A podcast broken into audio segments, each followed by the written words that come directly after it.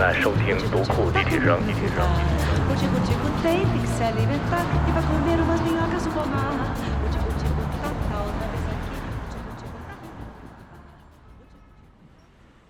大家好，这里是读库的录音间，我们的老朋友王楠老师也来了，打个招呼吧。大家好，现在正是北京这连下了三天的这个暴雪啊，并且刚才我看王楠这个伸了一个长长长长长长的懒腰，这是干完活之后的这个放松吗？对啊，今年今年给读库写的两本书吧，嗯一个是这个建筑史诗第十二本，对吧？这个是里程碑性质的，因为建筑史诗赛程过半，啊，对，呃，这个没过半哈，达到一半。对，可能有的同学对这个还不是很了解，我嗯不得不解释一下。嗯，十年前对对，是吧？对，十年前的那个夏天，这个约王楠老师说：“哎，咱们能不能做这么一套书出来？”嗯那么王楠呢，应该是迅速用了两天的时间，是吧？我记得好像是拉了那个提纲，对，二十四本的大提对纲，，就拉了一个二十四本，共分成四卷，每一卷六本这样的一个提纲，然后就开始写。呃，十年下来，前两卷十二本完成了，是吧？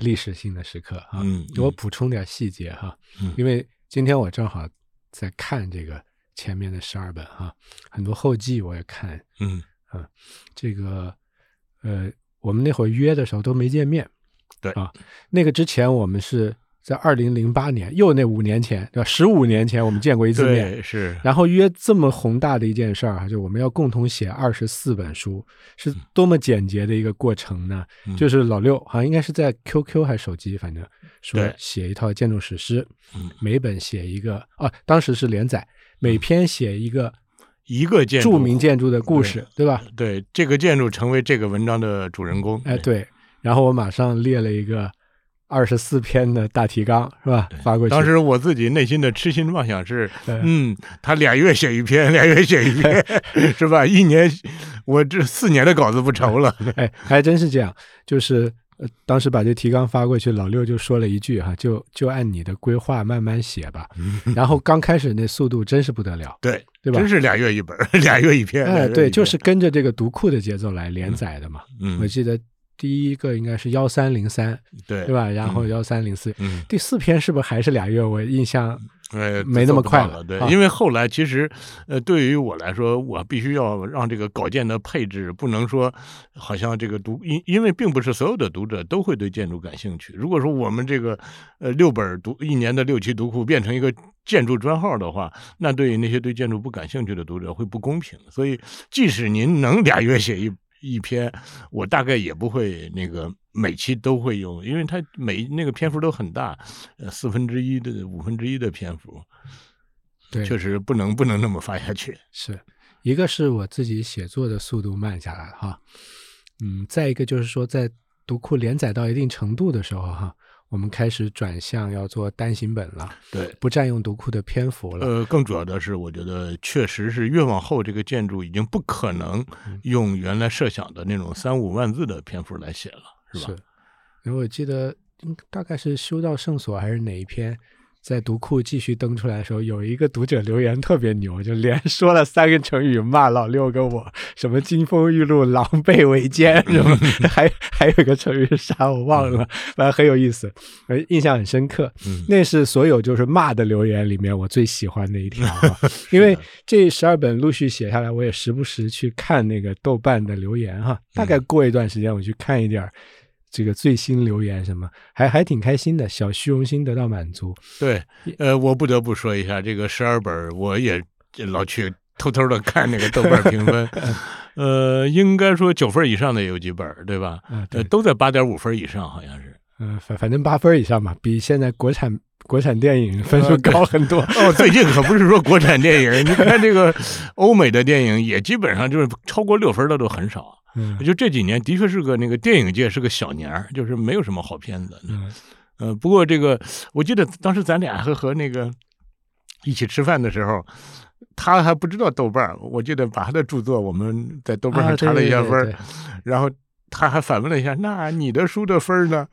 我就又给他看了一下建筑史诗的分儿，那位老师 迅速，呃他人家那个书的分儿也很高，但是没有咱们的高。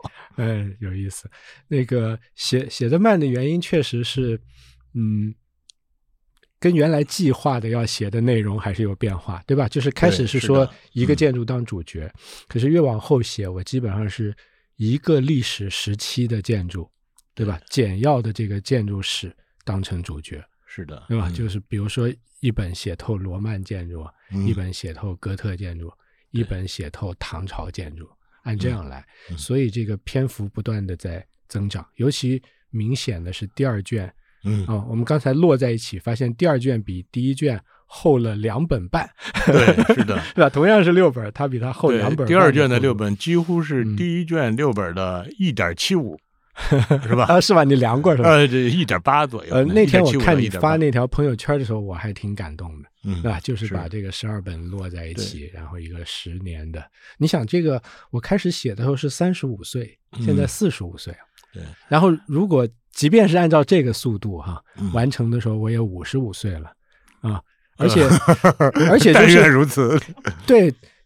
而且这个这是理想的情况哈，但是我我心目中又想起来要写第零卷的这个冲动非常强烈，错没错甚至比写第三、第四卷的冲动，呃，有过之而无不及。你先跟大家介绍一下第零卷是什么？哎，对，你看我们原来的规划是四卷，对吧？嗯第一卷相当于中国的汉唐，西方就是东西罗马，对吧？嗯第二卷是中国的这个宋金元啊，西方是中世纪。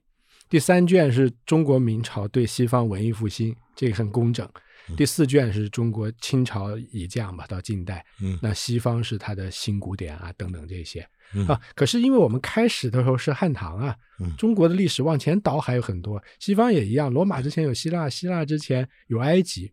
最近我对这些古老文明的建筑文化简直迷得一塌糊涂。比如今年一月我去了一趟伊朗，哇，那就彻底被波斯征服了。我觉得那真太伟大了。我们说秦汉厉害，可是那波斯比秦更早发达，它甚至秦制很多可能学自波斯呢。嗯。啊，所以我就想有一个第零卷回溯，那可能在这里面要谈到埃及、两河、嗯。希腊、波斯、印度，然后中国的汉朝以前。啊，当然中国汉朝以前怎么写要费翻脑筋，对汉就已经无米之炊了呢，都只能写陵墓了。再往之前，可能要通过很多对这个考古啊、艺术史的这个学习来弥补。呃，这个里头我也得跟大家解释一下。你看这个第一本《万神殿堂》，嗯他写的万神殿是人家这个建筑现在还有，对，对吧？呃，所以呢，这个王楠用的是那种舞台剧的写法，是吧？就是前头烘托烘托，气氛烘托完了之后，主角上场，一个辉煌的亮相，然后再发展。那么到第二卷汉家陵墓，呃，咱们的建筑都是这种这土木结构，是吧？对，呃，所以它都基本上这个存世时间都不长。那这个秦汉的建筑其实到现在没有，那只能靠想象，或者是靠一些其他的一些东西来佐证对这个建筑长什么样。所以它这个第二卷就是那种侦探片的那种探案剧的写法，是吧？是，嗯呃，老六最早提这两本的这个谋篇布局的这个特点，我记得是在一年年会上。这个反过来对我的写作也是一种促进啊，因为特别是早期的时候，呃，每次这个老六改定的稿子，我会仔细看一遍，和我的原作一字一字的对，我看他动哪些东西，其实是一种写作上的学习啊。但我比较幸运啊，动的其实挺少。呃，很强烈的一个就是把我爱用的感叹号都干光了。嗯，是的所以，我现在也很少使用感叹号把那个。“之”字也干也 干过，干了不少的。是，这这是一种学习。再一个就是说，对整个这个篇章结构，所以之后啊，我也有意识的很重视每一本书的这个结构。而且，我想大概是因为我学建筑的这个背景啊，所以文章的那种结构的感觉对我来说是非常重要的。对啊，而且我我至今养成一个我自己觉得还是好的习惯啊，因为我爱用手写字啊，当然不可能对抗这个时代了。像梁先生那样把整本建筑史诗几万字真的写成手稿，那也不可能啊。但是一般来说，整本书的提纲我会用手写啊，而且后来就有意识的写在读库的笔记本上对。我会讲，这将来说不呃，定我们已经有了这个叫档案意识，或者叫文物意识。没错没错，将来至少是一个有一定意义的档案吧。那不不像梁山的手稿，那人家是大家啊，但是对我自己来说，这也是很值得怀念珍藏的一个档案。其实你看那个《营造天书》，嗯呃，它其实我认为那是一个非常好的一个特稿的写法，就是一个对呃一个历史切片，对吧？做非常充分的展开的那种写法。包括后来，你看你在写，尤其是哥特的那一本的时候，啊对啊，包括现在这个刚刚出来的摩尔后宫这本写阿拉伯的建筑。呃你其实当你这个题目出来的时候，我都替你发愁，我这怎么写啊，是吧？那最后呃拿到书稿再看的时候，我确实内心还是挺惊喜的，就是呃把一个事儿那么掰开了揉碎了写，是呃是一种难度，把成千上万件事儿整合在一起、统合在一起来写，那个难度更大。呃，这个呃，这个说的细点到每一本的这个写作哈，呃，其实还是挺有的聊的啊、首先说你起的这个题目哈，我我现在回味起来，我觉得很有意思啊。它当然是一种浪漫的说法，建筑史诗啊，呃，其实当然配不上史诗了。尤其这个贾俊又老爱说二十四史，啊那个太夸张。那我自己现在对这个建筑史诗哎的，当时咱们这个名字就是嗯因为那个雨果的那句话吧，是吧？建筑是石头的史诗。我不知道，就你直直接就抛出来了。啊，对，我是直接告诉你 建筑史诗，但是我自己好像是嗯应该是受那句话的影响。我当时因为年轻嘛，我一听到这个，眼前就是一道闪电划过，我觉得太太了不得了。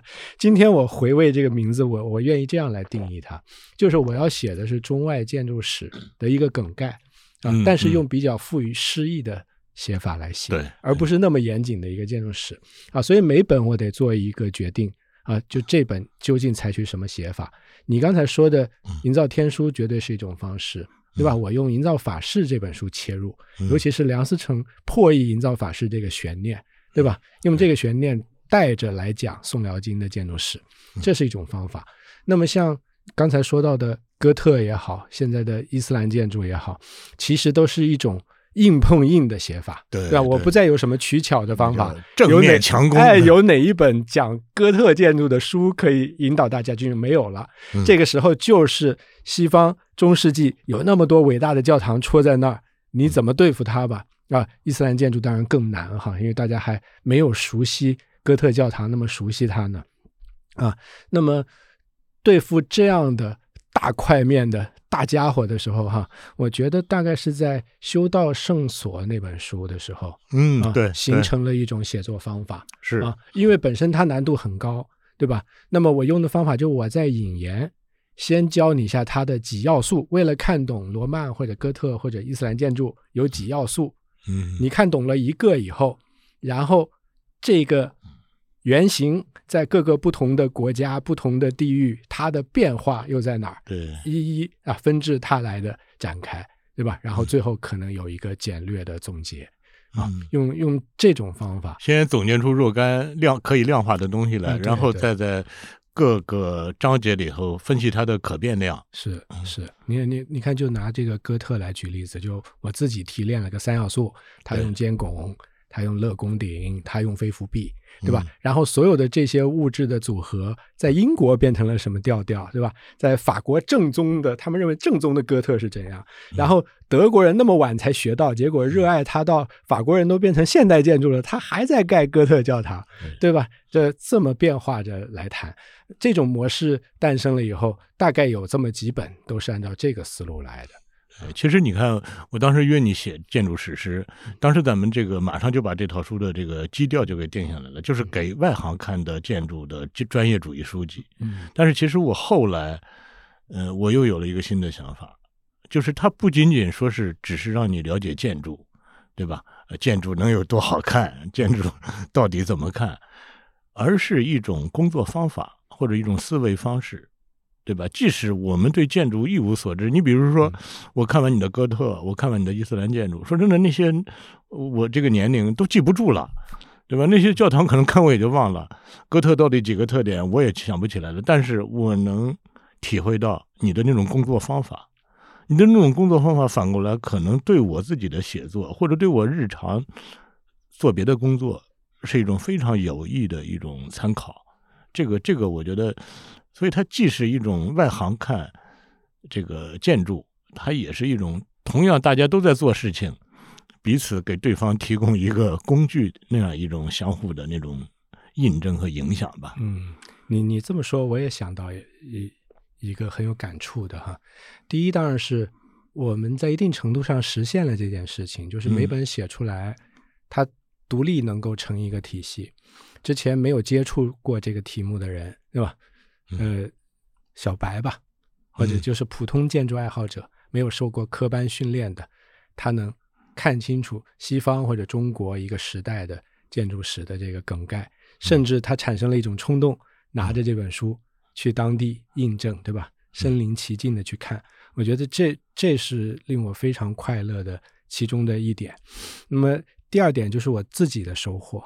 啊，因为写这些说真的，就前面几本之所以快哈，是因为讲课讲过，嗯啊，罗马长安我过去在在你的母校哈，我的母校是中国人民大学，哎，对，人大的这个艺术学院，对吧？经常是好几个下午就讲罗马，好几个下午就讲长安，所以很多东西都在心中，就当当时就像水龙头打开一样的，两个月一篇就出来了。可是很多题材，比如说。呃，拜占庭建筑、罗曼建筑，过去其实我自己学建筑史的时候也没好好学过，所以写作的过程就是个学习。呃，前段看这个李林老师说，他的每本书都是读书笔记，我真是心有戚戚焉。对，就真的做研究、做写作的人才听得懂他这句话。所以我觉得建筑史诗也是非常奢华的一个。读库给我提供的学习和写读书笔记的机会。虽然你已经在清华建筑学院读完博士了，但是是不是这十年的写作让你又读了十年的博士？呃，绝对如此。你看清华的这个建筑史的教学，哈，这可能也是这个中国大学的常态，就是一整门中建史或者外建史学下来，课时加起来也就二十四小时啊，相当于学了一天。嗯，那我觉得我后来为了写。读库建筑史是付出的这个学习是百倍于当年的建筑史的这个学习啊！大家看这个每本书后头的参考文献，也大致能了解。为了写作这本书，其实我是带读者在读书啊。当然，我自己的工作是这个，我的乐趣是这个啊。读完以后，我以最凝练的方法，对吧？提炼出来，让我我的目标就是确实让小白就能看明白。啊，所以术语的使用也是比较节制的，然后通过文字、通过图像，尽可能让大家能身临其境的，对吧？了解这个建筑艺术啊，而且我觉得很有意思，就是这本书可能某种程度上是让建筑这个专业出圈的一种方法。嗯啊，怎么讲呢？就是中国中国的书店你去看的话，哈，现在可能好一点，建筑的书多了点。但其实绝对就是在主流以外，可是西方不同啊。一个当然，architecture 本来就就是 A 打头哈。再一个，你进到任何一个书店，就是那种不是专业的某一类书的书店，就任何一个书店里，建筑的书都非常多啊。这是为啥呢？就是因为在西方的普通的这个大学教育里、高等教育里，有艺术史这个门类。而建筑史啊、绘画史啊、雕塑史都是属于艺术史的。然后中国的大学特别有意思，中国大学里没有艺术史这专业。过去我的老师王贵祥先生打过一个比喻哈，就中国大学照搬西方大学的学科设置的时候，有一些学科掉地上了，艺术史就是其中之一。所以中国的艺术史专业在哪儿呢？在美院的史论系里待着。然后特别不受重视，因为你像美院那些地方，什么国有板雕啊，那些画画做雕塑人牛逼的不得了。你搞艺术史研究靠边站嘛，你肯定是因为画画不好才研究的，你知道？所以郑岩他们，郑岩老师他们痛苦的不得了。但是对美院还有一个误解，就是都是学习不好才上美院。对对对，然后又一个画画不好在上，哎，在学艺术史，那这人得扎成什么样？是，所以你看，本来在这个公众的这个文化熏陶或者审美熏陶当中如此重要的学科，在我们中国。大学里就完全缺失了，对吧？他躲在美院备受歧视的一个专业里头。可是如果你去哈佛、牛津什么，那艺术史的那些教授很受尊重的。今天大家喜欢的乌鸿先生就是就是研究艺术史的，对吧？那要在咱们这儿，绝对在一个美院里很边缘的憋屈的待着。我得吹个牛啊！就是我我曾经去过这个纽约的大都会博物馆。然后呢，当时因为带我去的那个朋友，他身份很高，然后人家那个大都会博物馆的那个东亚艺术的那个部这那个部门的那个主任，嗯，相当于去迎接的我，还给我带上了那个他那个参观的那个呃，就那个那个小标呃那个小标。嗯然后后来我们出来之后，然后带我那个朋友，他说：“你知道吗？这种像这种博物馆的，像他这个职位的人，他见了女皇，他都他都呃就是女王能请到他都很荣幸。嗯，是哎，我一想，这你想，这是他们的这个对这个价值判断，啊是是，就所以就是确实，艺术史在西方大学里是很受欢迎，而且很受尊重的一个专业。为了学这个专业的人，起码得掌握英语以外的两三门其他的外语啊。嗯为什么这样呢？我写到建筑史诗的时候，慢慢明白这个事儿了。因为开始我的视野窄一点哈，我不是把它比喻成中西方建筑的远征嘛，嗯啊，这是从这个木心的话里画出来的哈。嗯他说他那个文学回忆、文学文学史课吧，是一场文学的远征。我开始想的就是一中一西这么平行着写下来，可是写着写着我就发现，世界建筑史浩浩荡荡嗯，怎么能只问中西呢？对不对？嗯啊，所以实际上就是要各个文明连接在一块儿哈。所以现在我愿意把它比喻成中外建筑史的远征。那么为了搞清楚这些事情，嗯就是这个版图要尽量完整。哎，对，它不就跨越很多文明，需要掌握很多语言嘛？嗯啊，我自己当然不具备这个能力，可是我可以看翻译过来的一些书，或者翻译成英文的书来做这个工作。所以你看到了，尤其是最新的这本《摩尔后宫》，嗯伊斯兰建筑，伊斯兰建筑一写它的建筑简史，你就发现横跨亚非欧，对吧？嗯呃，十几个国家，几十个经典，嗯对吧？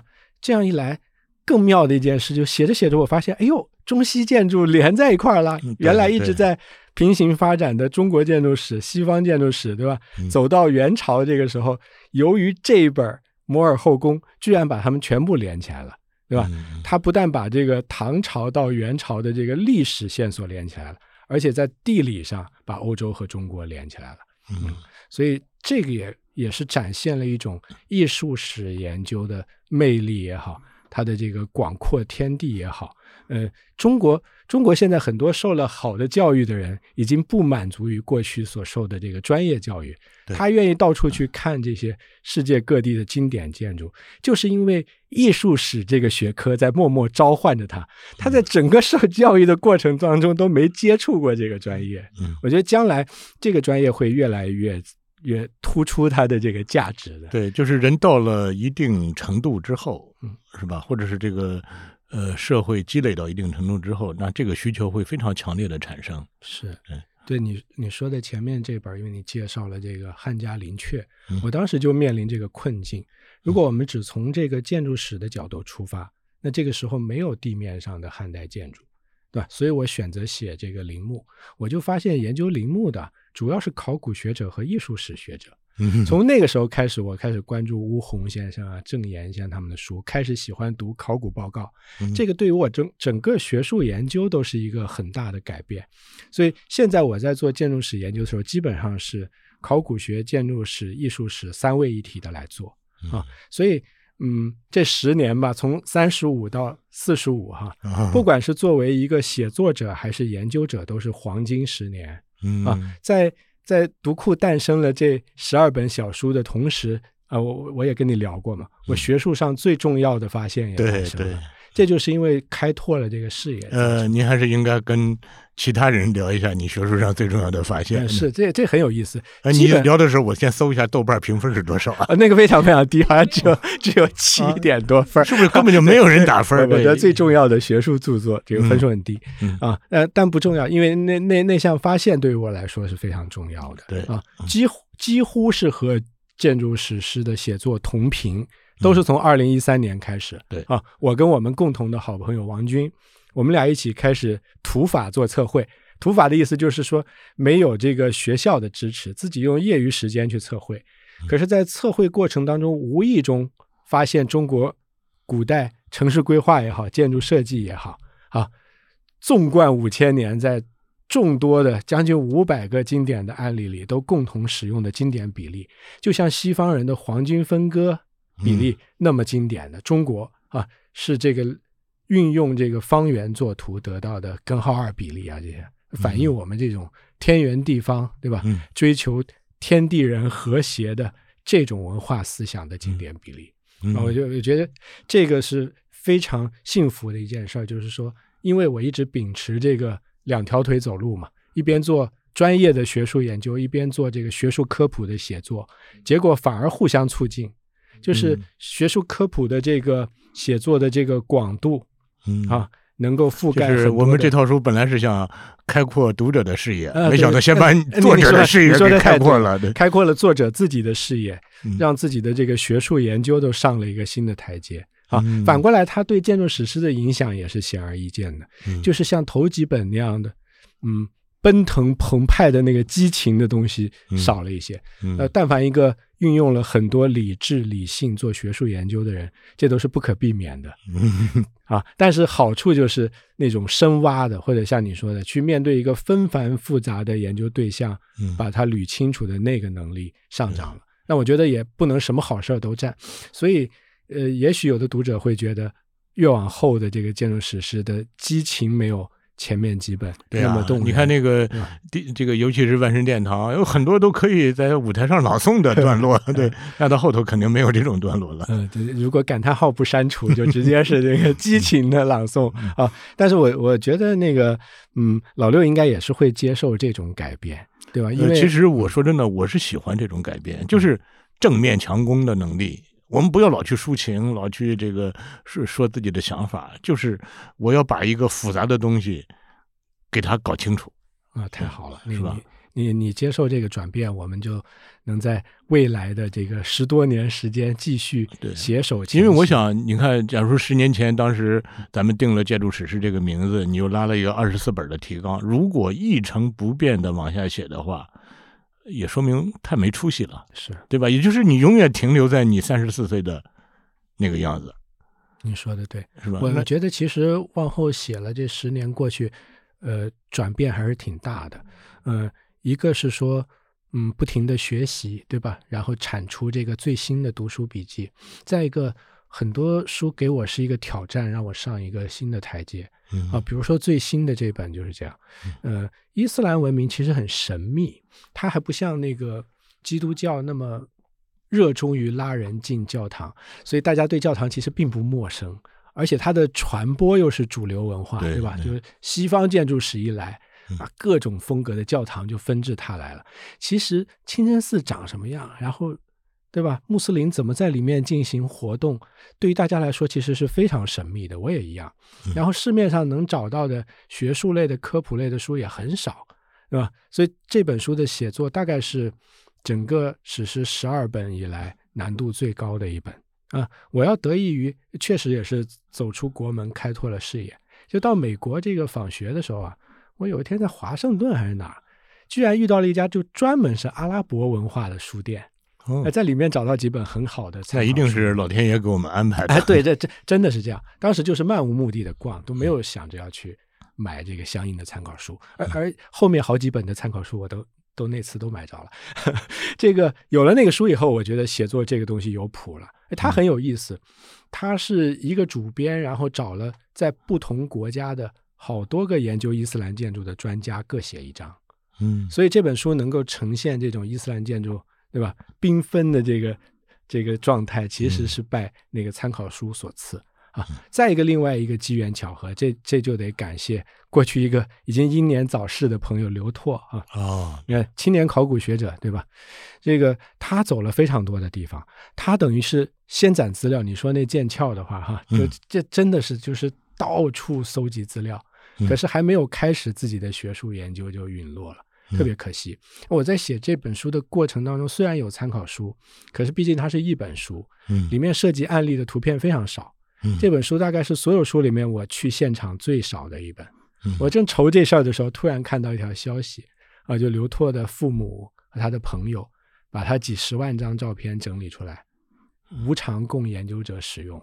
那我当时就试试吧，说我我要写这个怎样怎样，哎，结果一回复是朱岩，老朋友，原来整理者之一是朱岩啊，所以就得到了几千张这个想要的照片。对，并且我们也没有无偿使用。呃，是是是，没错。嗯，我们后来也尽量支付了稿呃费的。这本书里面大概用了八十多张这个刘拓拍的照片。哎更重要的是哈，看他的这个文件夹嗯，对吧？是更丰富的这个对对对体验，因为相当于跟着他一起去旅行了一趟。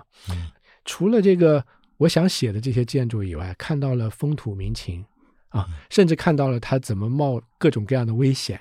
有有去这个阿富汗的一座宣礼塔，他最想去的那个地方的时候，是这个政府军开着一辆这个军用的汽车 哈、这个然后荷枪实弹保卫他去看，嗯还有他跟这些军人的合影啊，包括过一条河的时候，就真的是那种啊。绳子挂在上面荡过去的 那那种，对，印第安纳琼斯的那种。哎，太有意思了。其实你看这个《摩尔后宫》这本书，对你来说可能难度最大，但是对于读者来说也是新鲜度最高。啊，是，因为你像真正进入到这个伊斯兰的这个教堂里头，我也没有去过，嗯所以你看你的每一个描述对我来说都是新鲜的、前所未见的。是对对我自己来说也是一个新的这个学习嗯啊，嗯呃，里里面有一个这个细节，其实挺打动我的。我我写完自己也打动自己了啊，就因为我想到这件事情的时候，我觉得挺奇妙啊对对，，因为呃西方人怎么去教堂，咱们怎么去寺庙，咱们比较熟悉的。他这个清真寺很有意思，清真寺有一堵墙，全都要朝向麦加，对吧？那么全世界有多少清真寺啊？然后有几亿穆斯林呢？他们每天大概要五次礼拜，对吧？然后每周又有这种重要的大型的这个集会，那些所有人都朝向这个卖家，对吧？这个拜下去的时候，如果我们想象有一个天眼，是吧？对 看就会看到地球上同时有成千万的人，对吧？在朝着一个方向向心进行礼拜活动，这其实是一种文明的奇观呢，对吧？对，哎，这个，并且这十年你还有一个变化，就是，哦，后来也跟书稿写的慢了有关，你当爹了，哎，是，正正好我的孩子跟建筑史诗同岁，对啊，共同成长。对，我想这个可能建筑史诗写完了，他也该成年了，甚至该成家了。是，这很奇妙的事情。嗯而且大概到他两三岁的时候，他就已经参加一些考察了。嗯我记得什么长安啊，什么这些，然后佛光寺啊，这些都都去过。嗯嗯，哎，那个，因为当时我记得是，呃，什么时候啊？我们的同事好像去清华听你的课，我们听说了一个消息是，这个建筑史诗，呃，这个叫什么不算这个 评职称的时候不算这个学术成果。对对对呃，我们的同事还很这个叫不甘，这个意难平啊嗯。飞哥一拍桌子哈，嗯，读库怎么能不是核心期刊？但是我想，确实这个它给你带来了很多很多啊，是对？吧？我我我觉得，呃，前面我们说了很多收获了，嗯。还有一个重要的收获，就我们很多在从事建筑史研究的人都觉得自己这个专业太小众了，很边缘。我这本书写出来以后，我就接触到了很多读者，包括有这个缘分接触到了更多的喜欢中国建筑，尤其是中国古代建筑的人嗯啊，就同道中人。说白了，啊，我得跟大家呃汇报一个数字，就嗯是这个建筑史诗到现在累计的销量是四十万本儿哎呀，感谢感谢。啊，四十一万了啊。嗯，认认识这些人是人生当中特别美妙的一个感觉啊，因为我们今天生活在世界上，其实说真的，呃，物以类聚是吧？各喜欢什么的人都有。嗯那你能不能找到那个知音，是要看缘分的。就是如果你没有找到，你就会觉得你研究的东西特别边缘，因为我们平时在大学的建筑学院里待着，建筑学院主流是那些盖房子的人，他根本瞧不起你，就做设计，就有点像美院那个国有板雕 瞧不上那个研究艺术史的一个道理。可是你到广阔世界上看，那大家喜欢古代建筑、喜欢艺术史的人，可是远远多于喜欢造房子的人。哎，那这很有意思呃比如说两种场景啊，一种场景是你和一个另外一个建筑学院的呃出身的人，或者现在也从事建筑专业的人，甭管是做研究的也好，还是做应用的也好，嗯聊天儿；另外一个你是和另外一个跨行业的人聊天，比如说学精密仪器的，嗯或者是一个编书的。我甚至认为后者可能会比前者更有意思。哎，这真是这样。尤其在我所认识的这些同道中人当中，真是什么专业都有啊。因为我我过去有的时候带一些这个古建筑游学团啊，来的这些人都是各个领域里的佼佼者，有的有的比我年纪还大，取得的成就还高。人家对那古建筑的热爱，我跟你说，眼睛放光，远远超过我教的学生。因为很多来学建筑的这个学生想的都是将来要成建筑大师或者当开发商挣好多钱，不喜欢古建筑。对你讲的眉飞色舞，人家觉得你怎么老托课啊你，是吧？可是这些人是真的发自内心喜欢这个，愿意花钱来听你讲，然后读你的书，然后和你共同分享这这这个体验太美妙了。我觉得如果不写这套面向大众的科普的书，我永远遇不上这些人。那生活的这个乐趣哈、色彩都会减低很多。嗯，呃，还有一个呃重大的变化，当然我我觉得可能跟建筑师是没关无关哈，就是你从清华去了故宫研究院，这个是不是也应该跟大家分享一下？呃，是，呃，今年吧，这这是 二零二三年，呃，今年完成的一个重要的转变。今年三月正式这个入职故宫博物院哈，嗯那进来以后就发现太快乐了。嗯啊，因为你本来就是研究每天去宫里去对对，就是上班就是去一个中国最伟大的古建筑之一吧，对吧？嗯呃，说说之一是因为那边还有五台山佛光寺哈，我我钟爱的唐代木构建筑。但如如果刨刨除它以外，故宫几乎可以说说是这个完或者说最大的 IP 吧，啊建筑 IP。这绝对没问题。就是嗯，那个感觉不太一样。就过去去故宫哈，我过去当然常往那儿跑。比如说要下雪，那我第二天肯定扑过去看，就和今天的大家是一样的。今天大家越来越喜欢这件事儿了。我是很年轻的时候学这个时候就喜欢了。今天大家都这样了，我其实非常开心哈。就看到故宫下雪就往故宫跑。可是你身在其中，你在那儿工作，那又是完全另外一种感受。就是你诞生了任何一个问题的时候，你马上就可以去正视。比如说，我哦突然想到，哎呦，这个太和殿有几个瓦当啊？我就可以马上扑过去数，你知道吗？那过去你就得想尽方法去一趟，或者去找资料来数。现在不用，你就可以现场印证，对吧？嗯呃，就比如王军经常跟人说。啊，这个二十四节气特别重要。你看，我们故宫前朝都是二十四节气柱头，我就经常在旁边说：“哎，我们找一个数一下，看看是不是。”一数真是二十四，哇，就特别开心。就是嗯你在那儿，任何一个问题都能马上印证。另外一个更说什么就是咱家里有，那那种对土豪的感呃觉。更重要的是，它其实每栋建筑上时刻都有无数的问题在闪光，你知道吗？就就有点像那个哦电影做的特效一样，这个建筑在闪着无数个问题，就等着你来捕捉。那你平常很长时间再去一次，和你天天在那儿就不一样，它不停的在你面前闪。你看，我说王军一个很重要的转变，就能说明啊，我很再和大家介绍一下相关的背景啊，对，因为这个王军呢是我的大学同学，也是我认为我那个母校里头出来的呃 这个难得出来几个优秀的这个毕业生之一啊。当然了，他这个大家最广为熟知的作品就是《成绩》，呃，然因为这个《成绩》，呃，他和这个王楠又成为朋友，对吧？呃，然后又因为王军的撮合，我和王楠得以认识。呃，现在就是我们仨变成了这样的一个关系。那么后来王军呢，因为我们大学学的是新闻专业，王军原来是在媒体工作，后来他因为这个对建筑的研究，他又去了，他是他先去了故宫对博物博物馆，对，故宫他先去了故宫博物博物院，对，然后呢是他的动议，你也是是去了，他把？我挖过去，对对对对啊，我跟大家做这这样一个必要的一个背景的介绍。哎，对，你看，他其实实现了从一个记者到建筑史学者身份的转变。嗯那么到了故宫，他真是如鱼得水嗯啊！他最近常做的一件事情啊，我我现在当然也开始数数，就是受他的影响，他把整个故宫中轴线上每一段玉露有几块石板都数了。发现每一段的那个石板书背后都有很深的文化内涵、术数方面的内涵嗯啊，这很有意思啊。是吧？嗯那么我我就在此基础上拓展到数所有的台阶、所有的铺地、所有的瓦当，全都有非常美妙的中国文化的解释。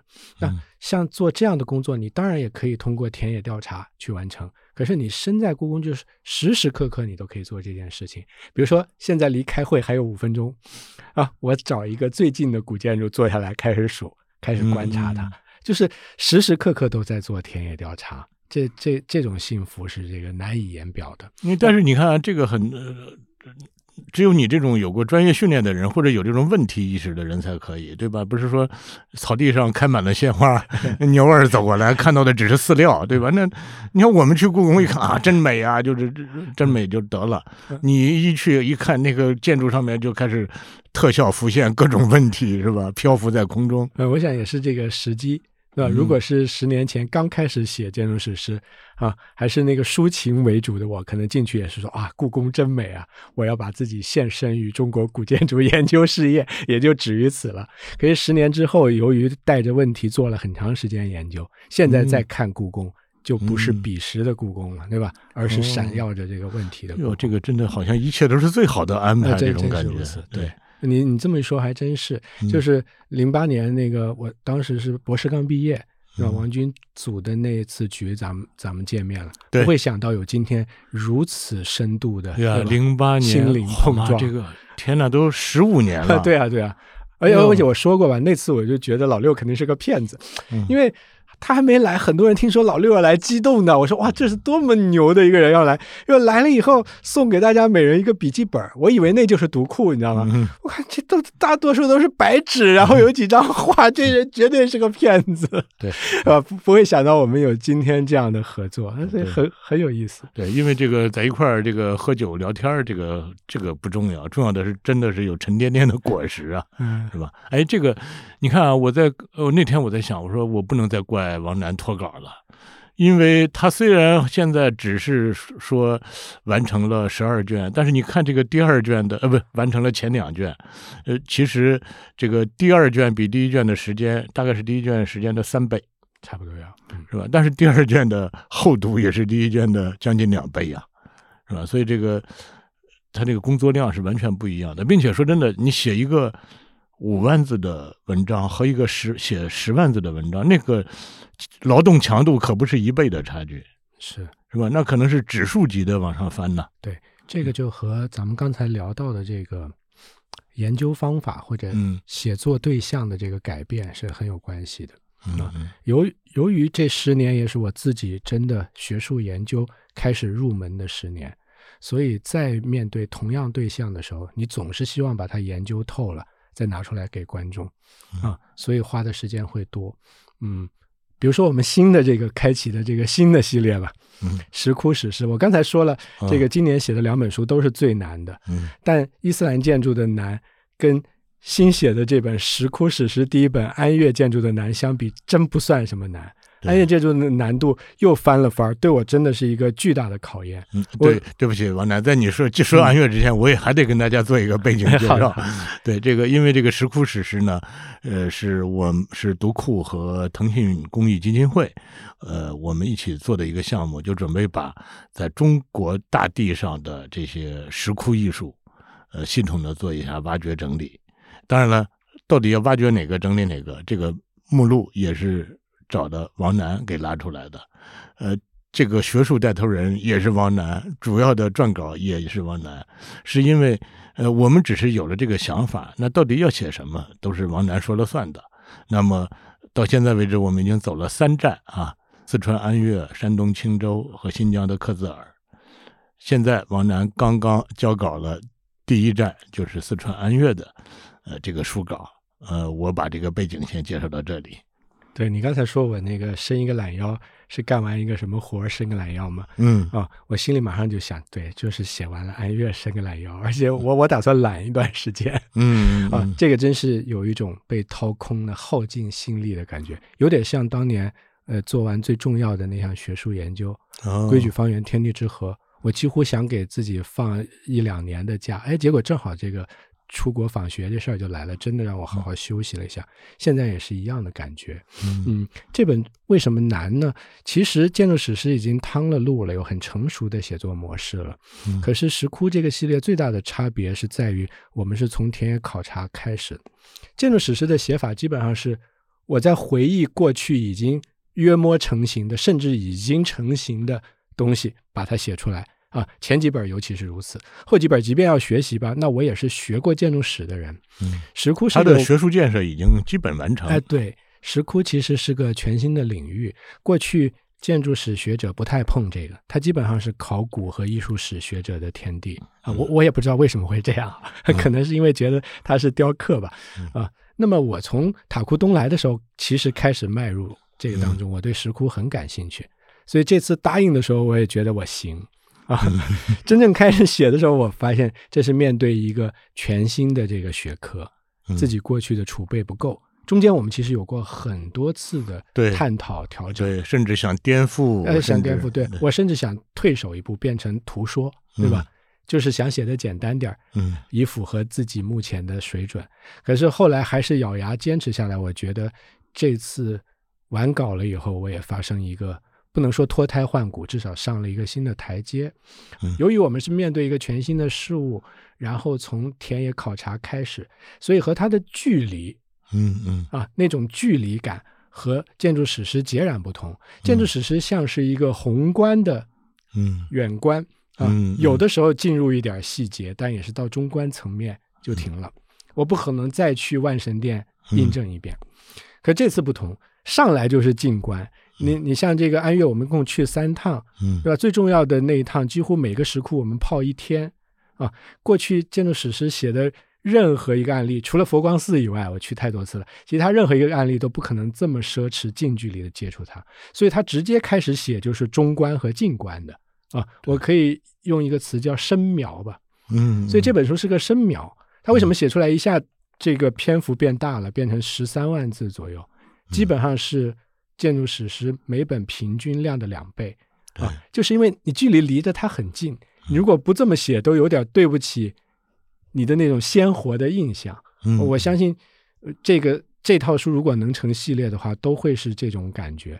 它当然会随着对象的不同有厚薄的变化，嗯。可是它会和建筑史诗的那种远观粗线条的写法截然不同，就是这种感同身。受、细致入微哎，的这种写法。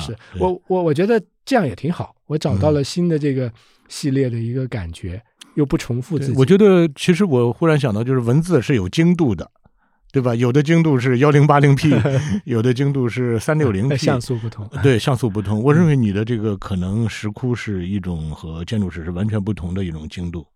是，而且对对自己来说也提出一些更多的要求啊。如果是今天，我就不敢写塔库东来了，对吧？当时也是初生牛犊嘛，居然那里面把云冈和敦煌一起讲了，简直是不可思议。嗯现在要真的叫我正面面对云冈和敦煌硬杠他们，我就吐血三升啊！可能还得过些年才才有勇气面对他们啊。可哎，我记得你当时拉那个目录的时候也是说说，呃，敦煌我们这次先不碰，要碰也到最后再碰。是是是，这个呃，现在敢于去面对一些东西哈，呃，在写塔库东来的时候，其实是一个讨巧的方法，我用了一个翻译的比喻，塔怎么翻译过来，对吧？每一种塑像怎么翻译过来，每一个窟形怎么翻译过来，但是对于具体的。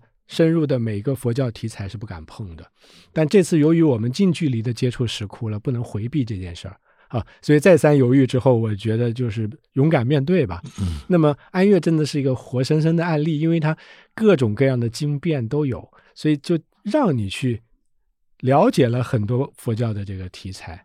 嗯通过这个学习，我觉得交稿的那那一刻起，我才算是对安岳有点入门了，对石窟这件事儿也有点入门了啊，自己终于可以正面面对这个题材。我我觉得这样的进步也还是挺可贵的。我当然也可以选择我的人生不往这个方向去，我接着写好史诗，做好自己原来的学术研究啊。可是这样就来到了一个全新的世界，就不得不如此了。对，而且而且特别有意思，是因为我去故宫了嘛，嗯，对吧？对，因因为故宫本来包罗万象，嗯如果你在清华大学建筑学院待着，人家可能觉得你又不务正业，对吧？原来你写建筑史诗还算跟建筑史有关，嗯你现在做石窟研究算什么事儿呢？对吧？我还说过做青铜器研究嘛，可是一对，所以我待会儿我还想拉拉你到现在为为止你所立下的这些心愿，对吧？呃 呃，建筑史诗、石窟史诗、青铜器研究哎，再加上建筑史诗的第零卷，对。看起来好像我们必须得发明那种长生基因才行啊。嗯，这也是这个人在这个往前走的这个过程中不可预料的，自己的是学术事业也好，学术兴趣也好，发生了很多新的变化。嗯，其实你看这个，当时我们的同事也老说说这个安岳的这本史 史故事诗脱稿了，脱稿了。呃，我说你这个这个他写起来，他就他自己是不由自主的，对吧？他不是一个工业品，不是说我定制，对吧？我要什么时候就什么时候，我要多少字就多少字，我要什么味道就什么味道。我说他他写作起来之后，可能作者自己都控制不住。呃，果果然，你看最后交上来就是这样。我们原来设想的好像是五六万字的篇幅，是最后是十三万字的篇幅。就是虽然拖堂了，但是这拖这交上来的可是原来的两两本书的这个体量，是吧？并且尤其是那个真的在这个多一倍的体量，可不是说那个功夫多下一倍啊，那可能功夫得多下多少倍。是，那我我非常感谢这个老六你的理解，因为因为你是非常了解写作的，嗯这个当中也给了很多的支持。因为如果从一个纯商业行为的话，现在就是明显是违约嘛，对不对？呃，人家原来说的好像是一年三本，我们现在超了时间才出来一本啊。可是从写作本身哈、学术研究本身的规律来说，如果想真的出好的结果，嗯是必须这么做的。对我们能够坚持到这一个时间才交稿，最后让这个成果，嗯，你们满不满意我还不知道哈，我我自己至少能过我自己那关，我觉得还是跟这个读库这方面的这个支持特别有帮助的。啊因为你看，你这个石石窟这个也算是一次远征。那这个远征的时候，他就是背着干粮行李就出发了，他不知道路上会遇到什么，他可能事先会画一个路线图，但是那个路线图可能只要迈出第一步，那个路线图就会发生变化。你不能就按照你在家里设想的路线图走了，是是吧？所以我觉得这个就是一切让它往前走吧。是，而且就是，呃，如果我们要做的是一个系列的话，哈，嗯其实开始第一本特别重要对。当时能够一直坚持建筑史诗走到今天，那个万神殿堂功不可没，对吧？没错，因为它出来以后获得了大家大家都认可的这种效果，所以安岳石窟对呀、我记得当时是把这个万神殿堂那那篇文章放在那个一三零一三零三的第一篇啊。你像一个好吗？这个古典的，分 是这跟现在呃离中国时间上那么远，地理距离上也那么远，嗯，一个建筑放在那儿，对吧？这听起来这个跟好像跟我们当下的人没什么关系一样。嗯，所以我我这次安岳给我的这个压力比较大，也在这儿，因为你在读库有一个很成熟的好的这个品牌建筑史诗，对吧？呃，如果你对不起自己过去的作品，仓促之间出了一个不好的。而且是这个系列的第一本，它有可能对这个系列是灾难性的，甚至对你之前所有的这个工作也是灾难性的、啊。所以尽管顶着很大的这个交稿时间的这个压力，我还是希望把它按照自己预想的写到自己心里能过关的那个并且我觉得你不要有任何压力。虽然我们说违约，这个违约是我们读库违了腾讯的约，但是你想，腾讯做这个事儿是为了什么呢？叫腾讯公益基金会嗯。他们做这个事儿就是为了公益，就是为了把这个事儿做好嗯，而不是说我为了，对吧？到什么点儿我拿出一个东西来有个交代就得了。那我觉得这个我们的本意都都很好呢。嗯，很特别好，大家能有这个共同的理念，我觉得特别好。而且就未来来说，我是我是觉得，如果想把石窟这个系列真正做成做好，我们也许可以调整一下工作方式，就嗯也许是我们先工作，先写，嗯，然后出来的这个成果，基金会觉得它是有价值的，后期资助我们，而不是前期资助了以后写一个具体的交稿的点，因为我们建筑史诗不是这样做的。对。我们可以想象一下，如果建筑史诗是这样，嗯。要按照连载的那个频率来，可能我这会儿已经嗯不在世间了，是吧？呃，我觉得最大的可能是咱俩彼此拉黑，对对对，连朋友都没得做了。是是。啊，所以就就大大家互相了解这点是非常好。你刚才说的那那些话，句句都打在我心坎里，也是真正了解写作规律的主编说出来的话。